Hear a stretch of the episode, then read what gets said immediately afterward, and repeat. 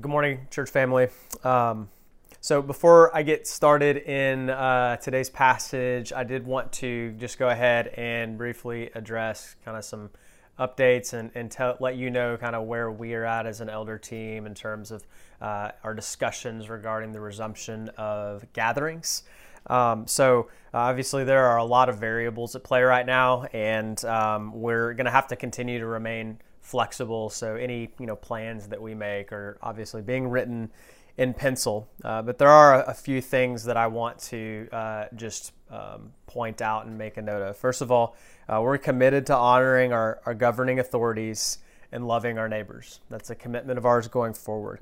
Uh, and we're also committed to gathering together soon because this, what we're doing here, is not an adequate replacement for the assembling of the church, of the local church uh, in a specific place in the same room.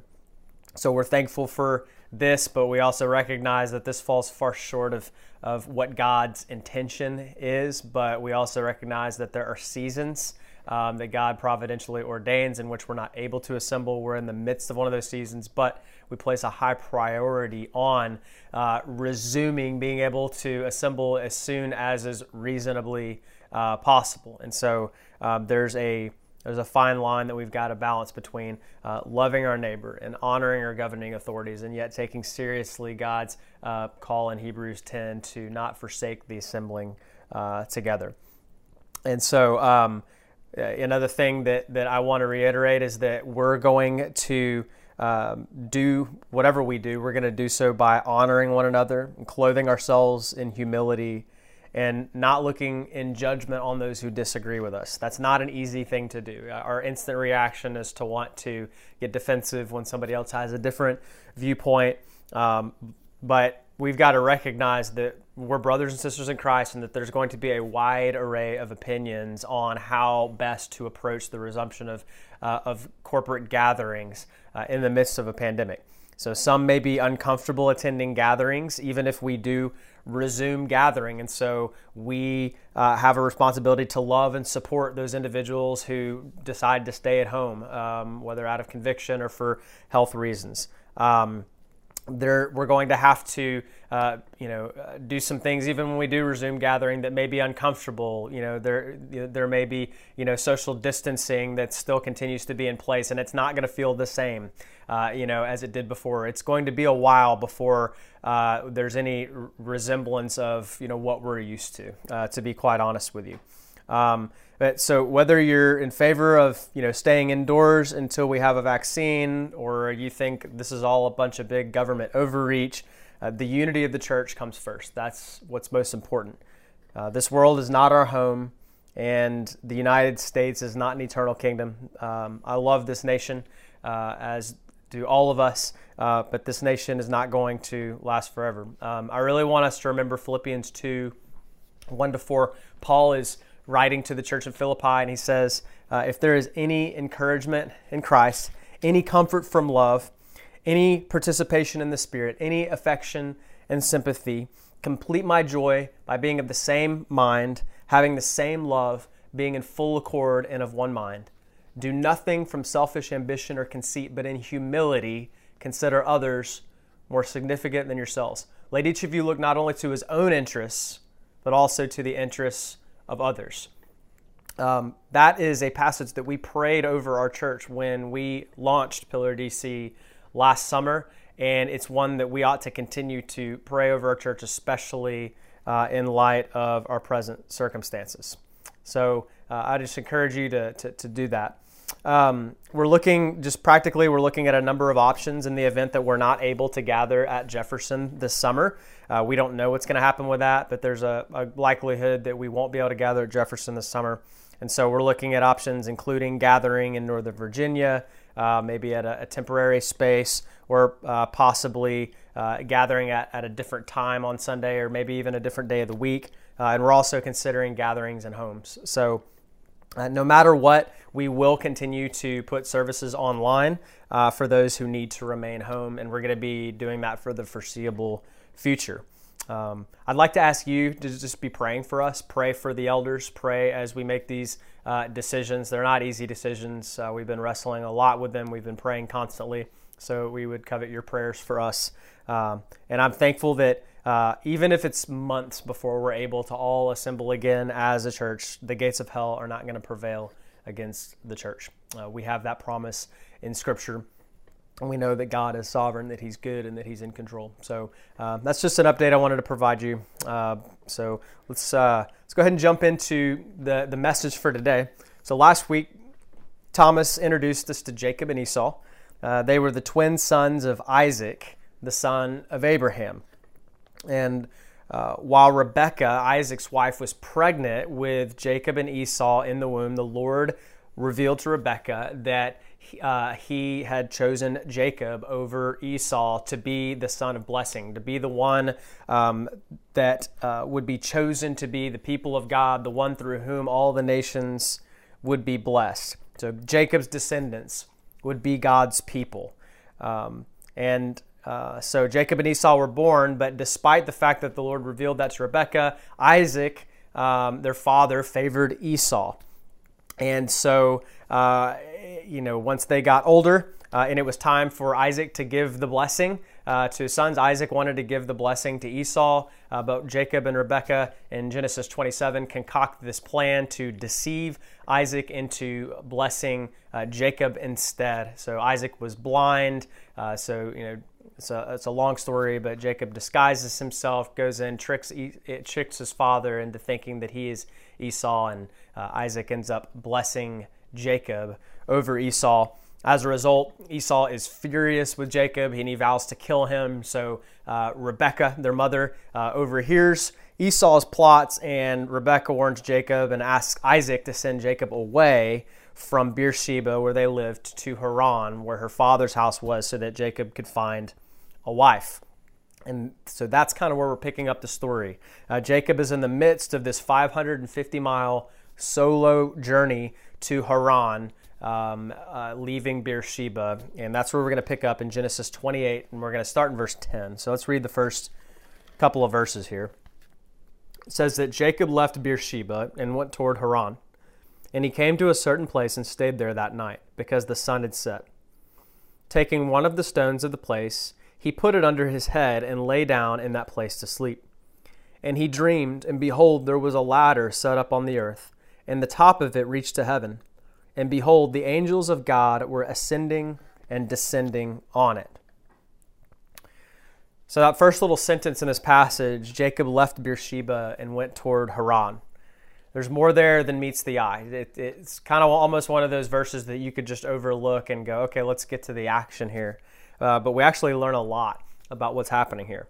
Um, by, by leaving Beersheba, Jacob is leaving the very land and inheritance he had wanted so badly. And you got to think about the situation he's in. Right now, he's a fugitive. He thought he had gotten over on Esau, but now it's Esau who's actually staying behind in the land that Jacob wanted so badly, and it's Jacob who's having to flee, not even knowing if he's ever going to be able to return. So for all his scheming and conniving, it may end up turning out to be nothing. And not only that, but now Jacob is alone. And his brother hates him.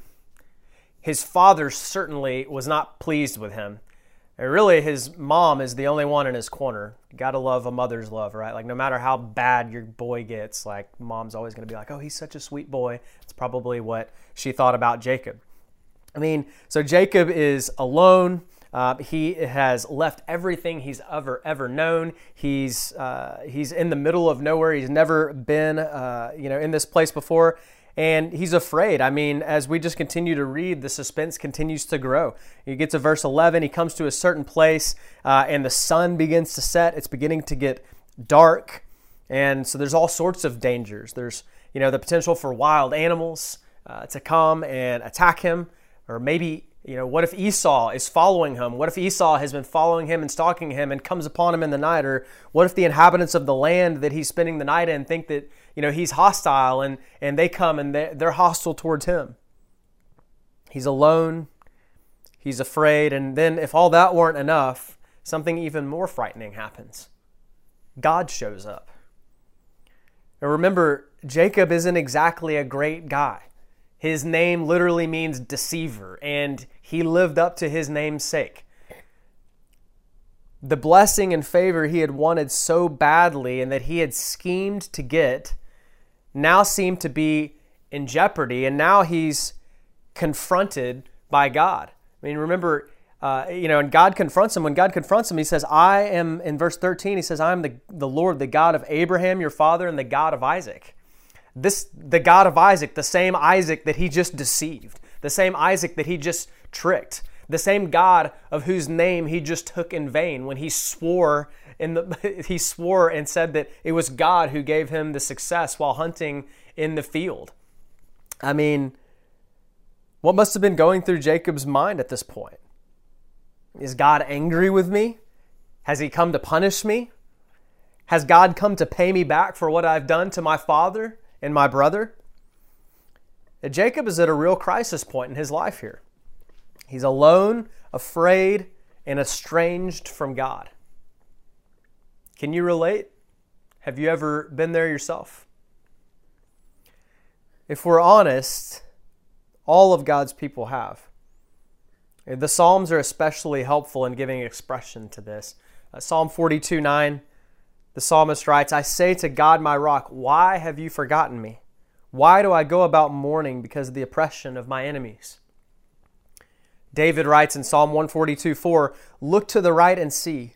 No one stands up for me. There is no refuge for me. No one cares about me. Or even think about the people of Israel uh, a few hundred years later in the wilderness, or uh, when the people of Israel were in exile in Babylon. They asked these same questions and wrestled with the same fears as they waited for years to get into the promised land.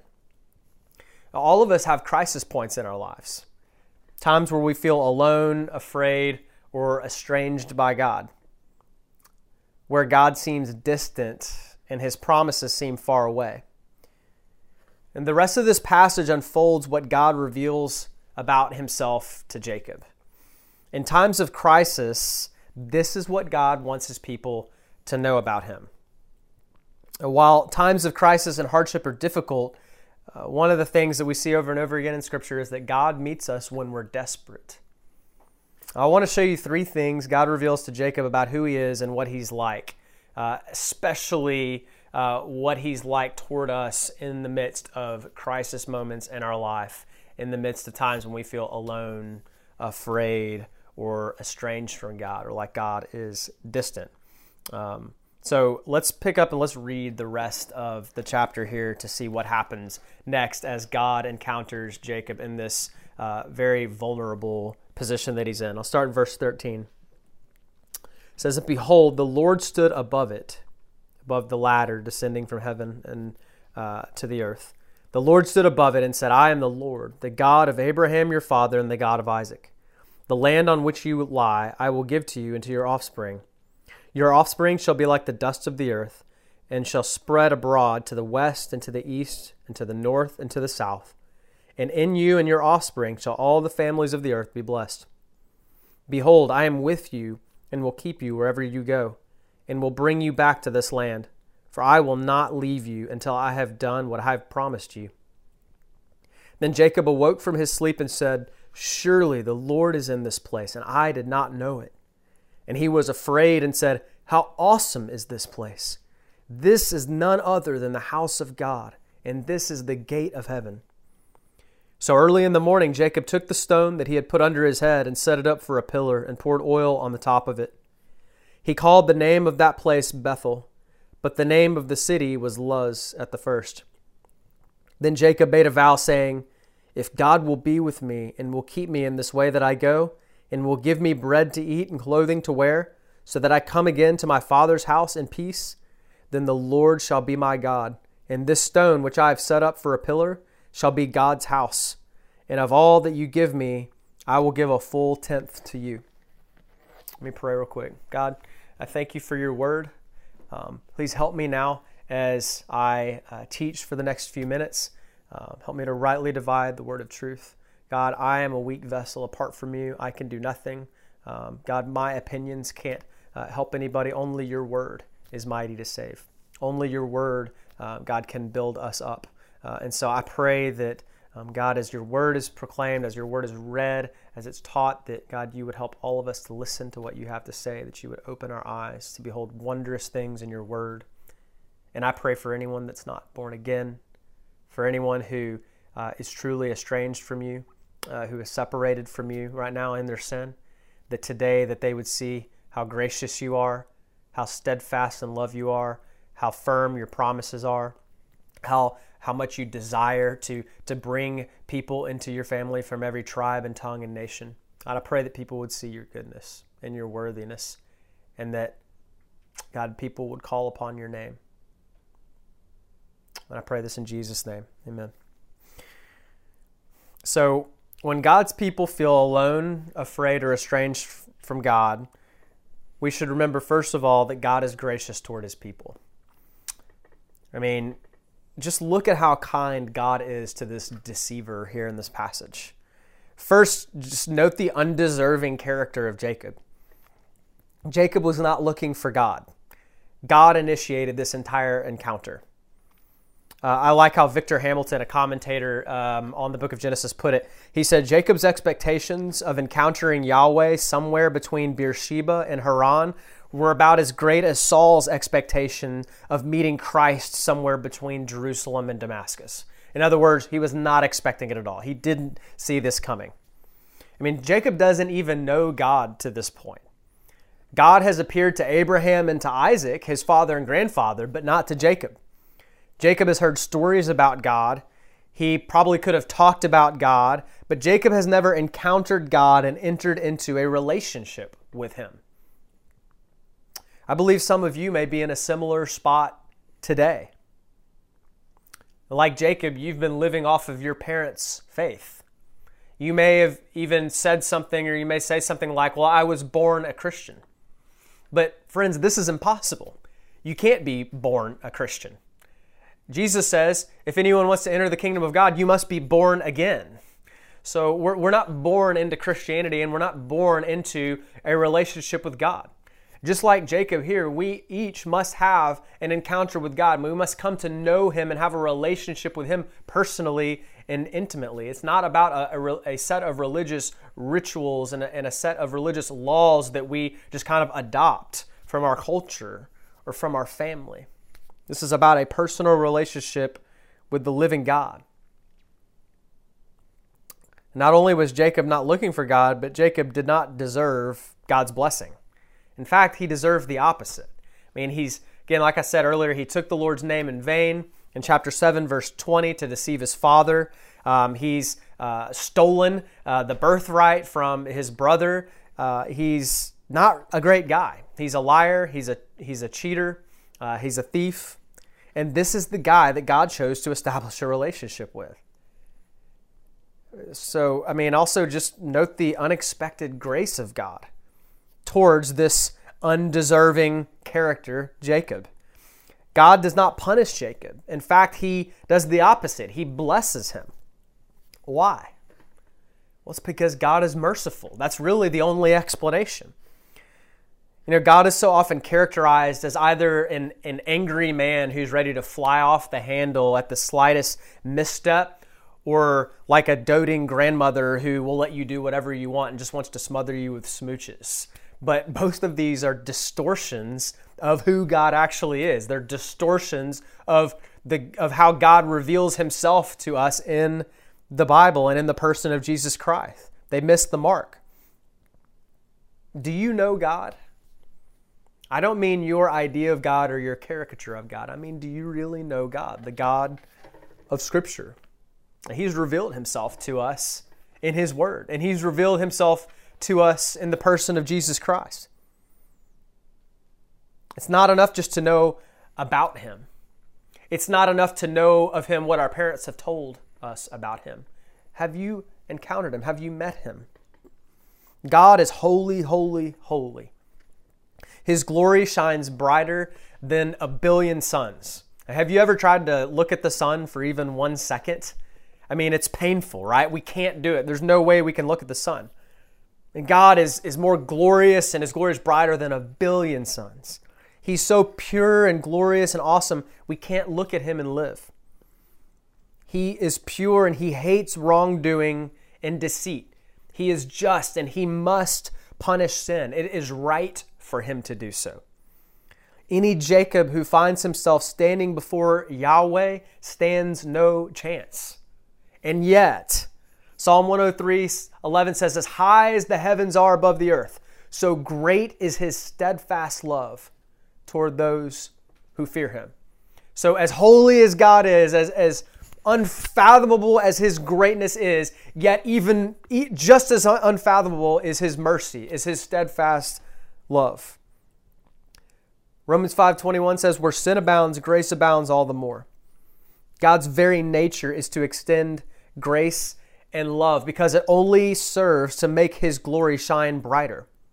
Because as God extends grace to undeserving sinners, he's displaying his glorious nature. He's being himself. It's, it's natural. He, he doesn't have to be provoked to do it. He doesn't have to be convinced to do it. Your obedience does not evoke more mercy from God. It doesn't evoke God's favor. God is just naturally predisposed to dispense mercy and grace. He doesn't need to be provoked to do so. In fact, the Bible says he's, uh, he's long suffering, he's slow to anger It says in Exodus 34 6, he needs to be provoked to wrath. It takes a lot to make God angry. Do you know him? You know, the reason that God can do this, the reason that he can extend grace and mercy towards sinners like us, is because in the fullness of time, he sent forth his son, Jesus Christ, to die on the cross for our sins. Have you recognized, first of all, uh, just that, like Jacob, you also are a pitiful sinner that cannot earn good standing with God. Have you recognized that? And then, secondly, have you recognized that despite the fact that that's true, that God truly is merciful and gracious, and He wants to extend His steadfast love and mercy towards you? You know, Jacob tried with all of his might to attain the blessing with effort. But what he learned here is that it's only received by grace. God must give it. As hard as Jacob tried, at the end of the day, he was left with nothing and he was a fugitive fleeing the land that he had tried so hard to get. It must be received by grace. So when God's people feel alone, afraid, and abandoned, we should remember that God is gracious toward his people. We should also remember that God will never leave his people. If you were to ask me the main idea of this passage, I say that it's God will be with his people wherever they go. God will be with his people wherever they go. This is clearly the dominant note.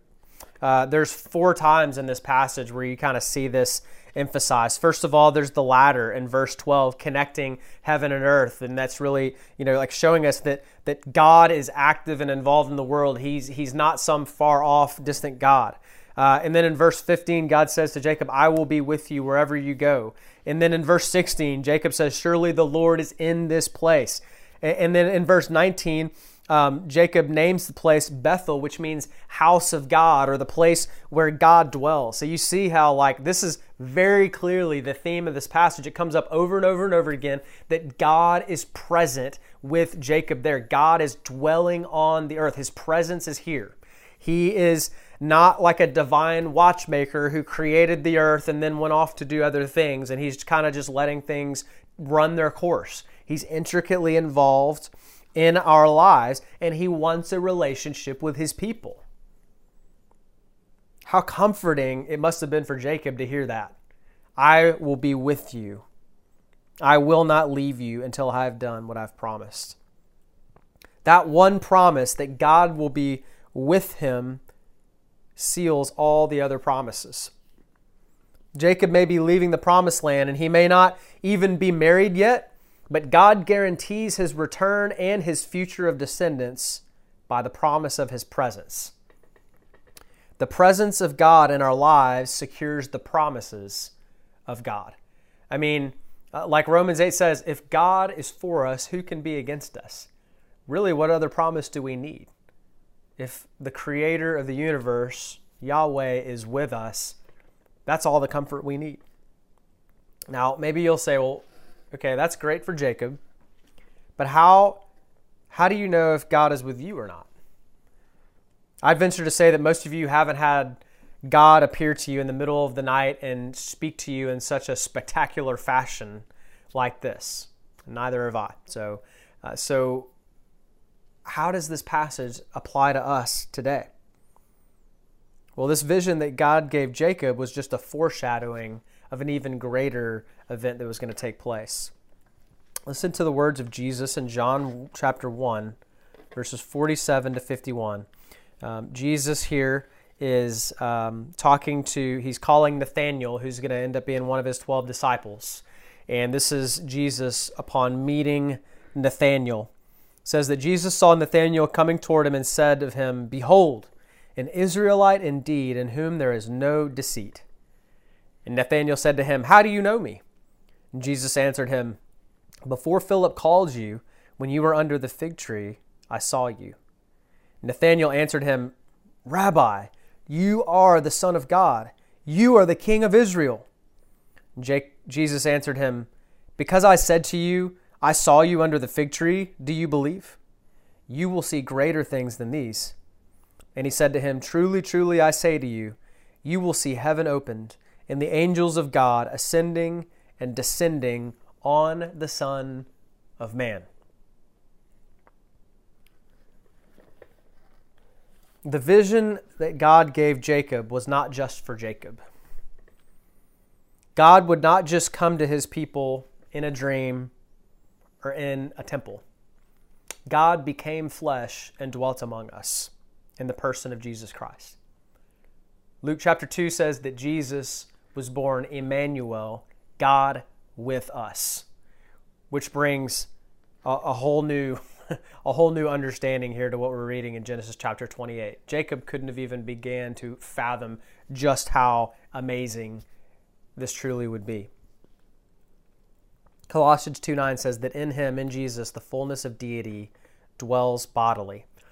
Jesus in John chapter 1 is identifying himself as the bridge, as the mediator, as the one that connects heaven and earth, as uh, the mediator between God and man, as the way to God. He says in John 14, 6, I am the way, the truth, and the life. No one comes to the Father except through me. It's through Jesus' death on the cross for our sins, his resurrection from the dead, and then his ascension into heaven, where he now sits at the right hand of God, that he has gained victory over sin and over death, making a way for us to be able to be reconciled with God. That's why the Son of Man, Jesus Christ, he's the ladder that Jacob saw here in Genesis chapter 28. Jacob didn't fully understand how it was that God could dwell with sinful man, but this but Jesus kind of peels back the curtain for us in John chapter 1 and shows us Jesus himself brought heaven to earth. Jesus himself ushered in the kingdom of God. He is the way to a new relationship with God, and He is the only way to a new and restored relationship with God. But it doesn't just stop there, because when Jesus ascended into heaven, right before he right before he died on the cross, he told the disciples in John 16, he said, "I'm going away, and you'll be sorrowful, but it's actually good for you that I go away. It's to your advantage that I go away. For if I go away, then I can send the helper to you. So when Jesus ascended into heaven, he poured out his Holy Spirit upon Christians, upon the church at Pentecost. And so now God does not just dwell with us, he's not just uh, in the person of Christ in the flesh walking amongst us on earth, but he actually is dwells in us by his spirit. Forgiveness of sin, eternal life, and the promise of God's presence with us forever, all of those things are a free gift received by faith in Jesus Christ alone. We place our faith in Jesus Christ. We receive those gifts. We receive the Holy Spirit. And God doesn't just, He's not just with you always, He's actually dwells within you by His Spirit. And not only do believers have God's promise of His abiding presence with us now, but we have a glorious future to look to. Revelation 21 3 gives us a glimpse where it says that the dwelling place of God is with man. The New Jerusalem is coming out, uh, is coming down, and and and the, the Apostle John says, "The dwelling, behold, the dwelling place of God is with man. One day when Jesus returns to make all things new, the new heavens and the new earth are established, we will be in the very presence of God. We will look Him in the face. We will be in the presence of His glory, and that future is guaranteed. It's what God wants, He doesn't give it reluctantly. The, the point of our salvation is that we would know God. Jesus says in John 17, 3, This is eternal life, that they know you, the one true God, and Jesus Christ, the one whom you have sent. That's the whole point.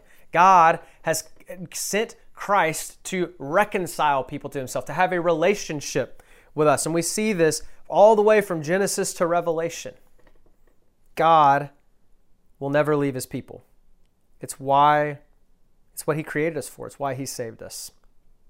Now the trouble is that oftentimes even Christians have difficulty believing God is with them. And God knows this. And that's why the Bible is flooded with reminders from God to his people that he is with us. You know, sometimes it's outward circumstances that can cause us to question whether or not God is with us. We have this tendency to subconsciously believe that if God is really with us, then things will go well and that they'll go our way. And when they don't, it's like we we we begin to to question. We begin to doubt. We begin to wonder is god really with us? Have i done something wrong? Is god going to forsake me? We get confused i think a lot of times we equate suffering with god like stiff arming us um, i don't know what you're going through right now maybe it's unemployment god not answering your prayers for a job Maybe it's singleness. You've been waiting to be married and you've longed and desired for a, for a companion for years and it still hasn't happened. Maybe it's like Thomas talked about last week, maybe it's barrenness. You've been desiring children of your own and um, you're, you know, you continue to be unable to conceive. Maybe it's discord and fighting in the home or within your family and uh, try as you might to reconcile, it just doesn't seem to be getting better. Other times, it's not outward circumstances, but it's our inward sin that can cause us to question if God is with us. Um, Dane Ortlund uh, wrote a book uh, that just came out recently called Gentle and Lowly The Heart of Christ for Sinners and Sufferers. Uh, I would highly, highly commend this book to you. Um, but uh, in, in the book, he says in one place, he says, We have a chronic tendency to function out of a subtle belief that our obedience strengthens the love of God. It's true. Another way to put that is that we have a tendency to subtly believe that our failure to keep the law causes God to abandon us. Here's kind of a way to um, a kind of a litmus test to see whether or not maybe you, you do this sometimes. You know, if you feel loved by God on days when you wake up on time, you have your quiet time, you pray, you listen to worship music on the way to work, but you feel far from God on days when you miss your alarm and you snap at your wife and you kick the dog, that's what's happening. You're basing the way that you see God's disposition towards you off of your own performance spiritually. And that's anti gospel. Whether it's outward circumstances or inward sin causing doubt of God's presence, Genesis 28 is such a powerful reminder because it reveals God's heart and his desire. He wants a relationship with you. It was his idea. You didn't come up with the idea. He's the initiator. He's the one that wants you. He's not going to, uh, you know, send his son Jesus to die for you, to spill his blood for you, to adopt you into his family, only, only to get tired of you and then cast you aside. I don't care what's happening in your outward circumstances. I don't care what type of sin you've been battling with or how bad it is. Your hardships are not evidence that He's forgotten you, and your ongoing battle with sin will not cause Him to change His mind. Jacob was a deceiver. He didn't deserve anything from God. And Jacob was about to be in exile, and he's going to be in exile from his home for 20 years. It's going to be 20 years before he returns to Beersheba. But not once did God leave Jacob, despite his circumstances and despite his sin. Christian, even in your darkest days, God will not abandon you. We've got to cling to that truth. I love what the Lord says in Isaiah 49 15 and 16. He says to his people, Can a woman forget her nursing child, that she should have no compassion on the son of her womb? Even these may forget, yet I will not forget you. Behold, I have engraved you on the palm of my hands. Your walls are continually before me. That's an incredible promise, isn't it? So when God's people feel alone, afraid, and estranged from Him, we should remember that God is gracious towards His people. God will never leave His people. And finally, God will bless the nations through His people. Uh, look again at, at verse 14. Uh, I want to draw your attention to uh, specifically what God promises Jacob here. Uh, he says to him, uh, Your offspring shall be like the dust of the earth, and you shall spread abroad to the west and to the east, and to the north and to the south. And in you and your offspring shall all the families of the earth be blessed. So God's promise to bless Jacob doesn't stop with Jacob. He blessed Jacob so that Jacob and his descendants could be a blessing to the nations. God, one of the things that's just really obvious here in this text and in many of the other texts we've looked at so far this morning is that God is a missionary God. He's a sending God. He does not wait in heaven and challenge man to try and attain to his heights. Remember, humanity is dead in sin. And God, in his infinite grace and power, comes as the rescuer we need. And he takes delight in it. God is glorified in the gracious saving of sinners. It highlights his grace and love. And Jesus says in Luke 15:10, there is joy before the angels of God over even one sinner who repents. Like God takes delight in saving sinners.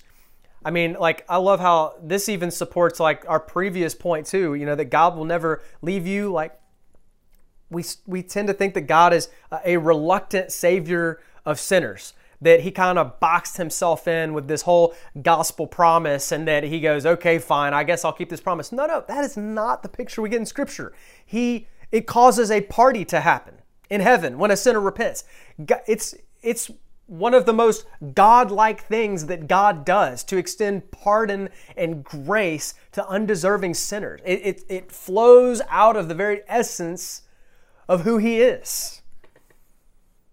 God wants people from every tribe, tongue, and nation to have a relationship with Him. It brings Him great glory to bestow this kind of mercy on people of every single skin color and every single language and every single background, no matter how sinful, no matter how dirty, no matter how many false idols they have worshiped. God loves to flex his power by rescuing people from the grips of sin. He loves to lavish his grace on undeserving people so that in turn we, we look to him and we praise him with our lips. Psalm 67 says, Let all the peoples praise you, O God. Let all the peoples praise you. Let the nations be glad. And what's amazing is that the conduit through which God wants to do all of this is, is us, the church. In fact, God has given us the promise of His abiding presence, not just for our comfort, but for the purpose of this very mission. God has not just saved us for our own sake. The call to be a Christian and to follow Jesus is the call to be a fisher of men. Like that's how Jesus like invited the first disciples into a relationship with him. He said, "Follow me, and I will teach you to be fishers of men." That's what it means to be a disciple. If you're not a fisher of men, you are not a disciple of Jesus Christ. All Christians are fishers of men. That's at the very core of our identity as disciples. It's at the very core of the mission of Jesus' church. even God's promise to be with us always that we've talked about that gives us so much comfort, uh, and, the, and His promise that He'll never leave us, it's attached to this mission. Just think about the Great Commission. Do you remember the promise that is attached to the Great Commission? What does the Lord say?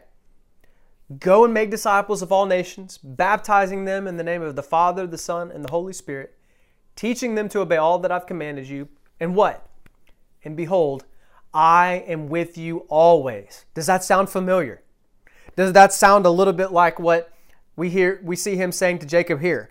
Is it any coincidence that God's God says, Jacob, through you all the families of the earth will be blessed. And then next verse 15, behold, I am with you and will keep you. This is not an accident. This is all throughout Scripture.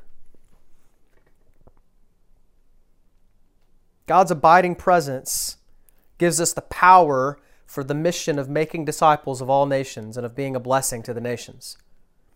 God will be with us wherever we go so that we might be empowered to be his witnesses in Jerusalem and Judea and Samaria and to the ends of the earth.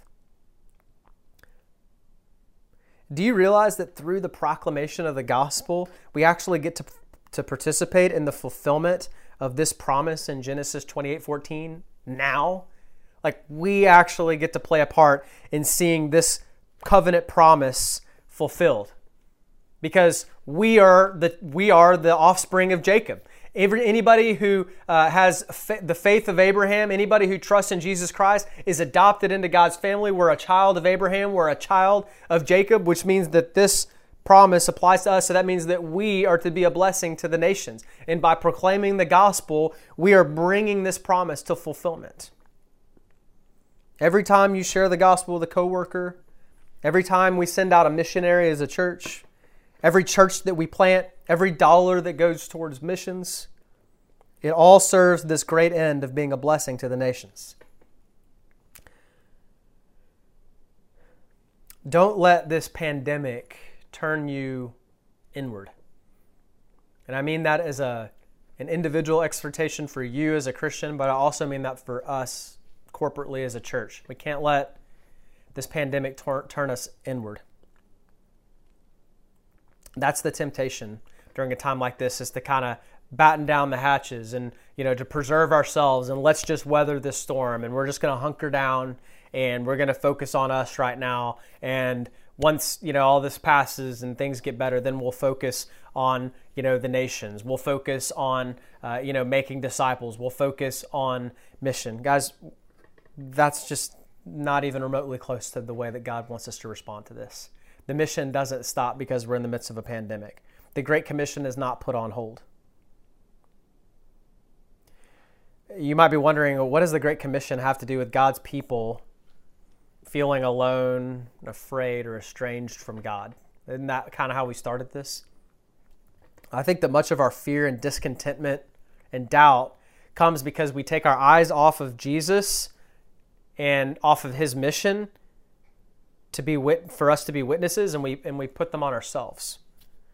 And when we're focused on what really matters, which is people from every tribe and tongue and nation hearing the gospel, it takes our eyes off of our own comparably paltry struggles. I want to read you an excerpt from Hudson Taylor's biography. He was a missionary to China. He helped start the China Inland Mission. Scores of people have come to Christ, and churches have been planted as a result of his ministry. Um, uh, in the 1900s. Taylor says this. Uh, he says, It is pretty cold weather to be living in a house without any ceilings and with very few walls and windows. But we heed these things very little. Around us are poor, dark heathen, large cities without any missionary, populous towns without any missionary, villages without number, all without the means of grace. I do not envy the state of mind that would forget these or leave them to perish for fear of a little discomfort. May God make us faithful to Him and to our work. We need to keep things in perspective. We cannot allow our own inconveniences to take our eyes off of what really matters. This world is not our home. As great as this country is, and as much as I love it, it's going to pass away, but the kingdom of God will remain forever.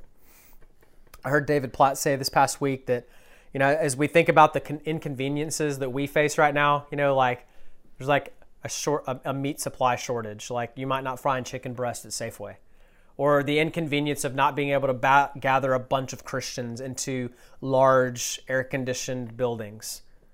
And these are inconveniences to be sure, but these inconveniences just they're giving us just a little small taste of what everyday like is, is life is like for unreached people groups around the world. And now imagine facing all this except on steroids, a hundred times worse, in poverty and without the gospel, without hope, without Jesus. The, God, the Joshua Project estimates that there are 3 billion unreached peoples in the world.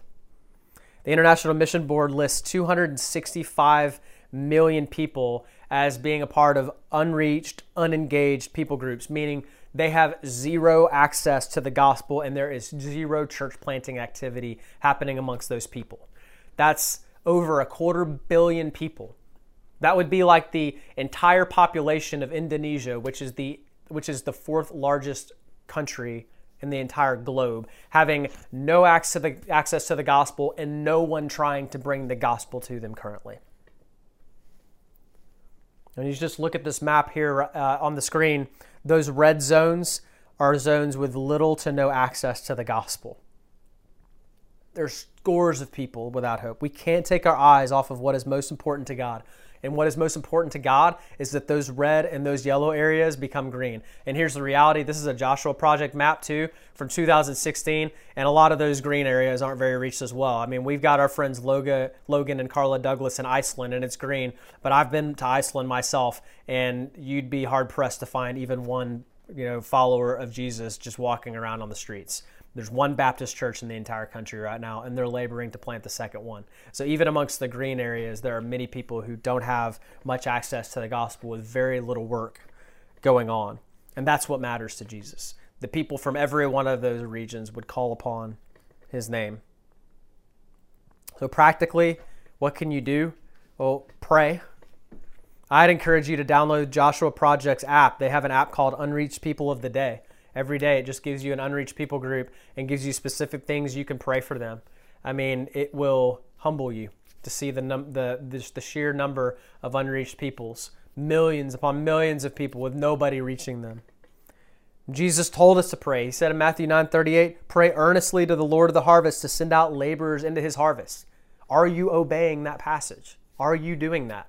If we are not if you're not praying for unreached people groups, then you're not being obedient to this passage of Scripture. We need to be praying for the nations that don't know Him.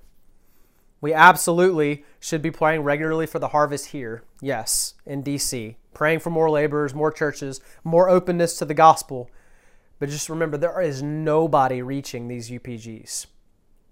I, I just one example uh, I looked at it uh, on from the app is the Jat of Northwest India. There's 20 million Jats in northwest India. 0% evangelical. They're Hindus that worship idols that cannot hear or speak. They're carved idols that sit in their homes and they can't help them. And nobody's telling them about Jesus. We need to pray for laborers to be raised up. And we also need to consider going. We can't just pray that God will raise up somebody else while I devote my life to serving myself, while I devote my life to trying to avoid uncomfortable situations. I'm talking about every one of us, from me, from the pastor, all the way down. We all need to be praying and going, God, do you want us to go? I mean, hey, what better time in our lives and in our history to have a radical change of plans in our life? Maybe one of the things God is doing in your life right now by disrupting all of your plans and by kind of, you know, taking your plans and just, you know, tossing them out the window is maybe he's leading you in a completely different direction that you didn't expe- expect. Maybe he's leading you to go to the nations. And if he is, we will equip you and we will send you. And if you're sensing that God may be doing that, I want you to talk to me. I want you to email me or I want you to email Thomas or Orion. Come and reach out to us. We want to get you equipped and we will send you and we will resource you if you sense God calling you to the nations. But what I want all of us to do is I want all of us to go home and I want us to pray tonight. I want us to pray this week don't just assume that the that you oh I've already prayed about that and God doesn't want me to go. Well, pray about it again. I'm going to pray about it. Jen's going to pray about it, and we're going to ask God, do you want to do something completely different because if you if you want us to go we'll go because we know god that your desire in psalm 67 4 is that all the nations would praise you let all the peoples praise you it says we don't have to question whether that's god's will we know it's god's will so let me encourage you to go and to put you know as they say your yes on the table we serve an amazing god he is with us wherever we go. He's so gracious towards us. He delights in saving us. He delights in saying, saving Jacob's wormy little deceivers that don't deserve anything but a good punch in the face. Like, just thinking about Jacob in this sermon. Like, Jacob's just the kind of guy that, like, just kind of a jerk, you know? and like look what God did with Jacob. As we're gonna, we're to follow Jacob's life over the next couple of weeks and we're to see how God's to transform Jacob. Jacob's to grow in his knowledge of who God is. God's to take this immature um, selfish person and he's to use him and work through him and he can do the same thing through you. I hope you know how gracious God is towards you, that he'll never leave you or forsake you if you're in Christ, and that he wants to work in and through you to be a blessing to the nations. That's who God reveals himself to be to Jacob and to us in Genesis 28.